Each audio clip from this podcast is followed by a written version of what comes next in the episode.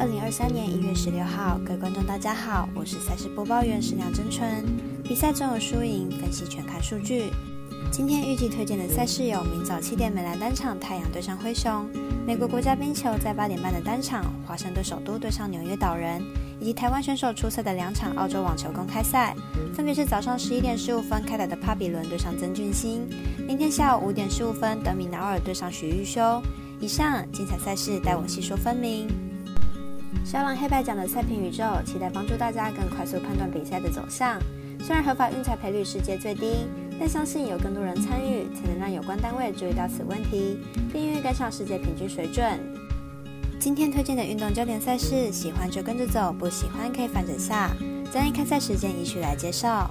由于多场 NBA 赛事都在半夜开打，所以微微开的美兰单场是早上七点，太阳对上灰熊。来看看两队表现近况。太阳近期因为伤病问题接连吞败，上场比赛虽然拿下一百一十六分，但有四十一分是集中在最后一节，其他节的得分几乎都落在二十五分左右。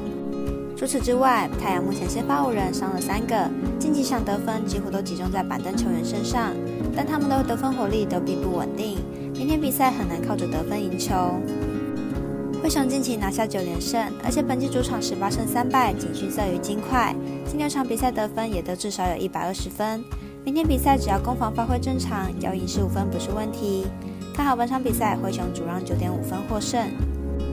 另外，NBA 转播赛事是早上十一点，火箭对上湖人，但至截稿为止都还没有开放投注选项。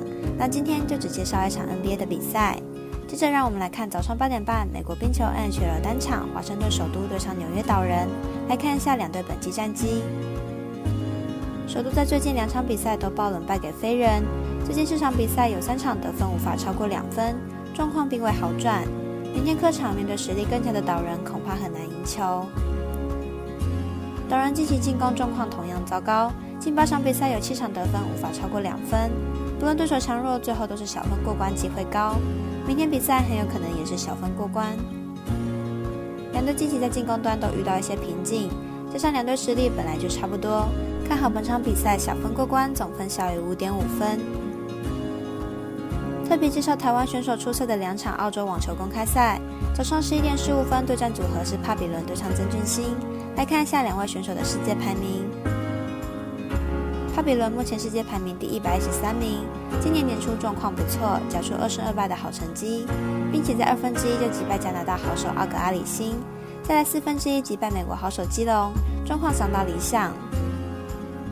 曾俊熙目前世界排名第一百一十五名，今年刚开始的表现是零胜二败，表现上不如大家预期，回缩上次胜利已经是去年的九月底，状况至今是非常的不理想。两位选手生涯交手过一次，是去年的美网，由帕比伦以六比三、七比六、七比六取胜。对战成绩和状况上都是帕比伦较佳，看好本场比赛会有帕比伦获胜。另外一场是下午五点十五分，德米纳尔对上许玉修，来了解一下两队球员的基本状况。德米纳尔目前世界排名第二十四名，今年年初缴出一胜一败的成绩，在去年狂扫六个冠军奖杯之后，今年也是来势汹汹。表现上应该不会太差。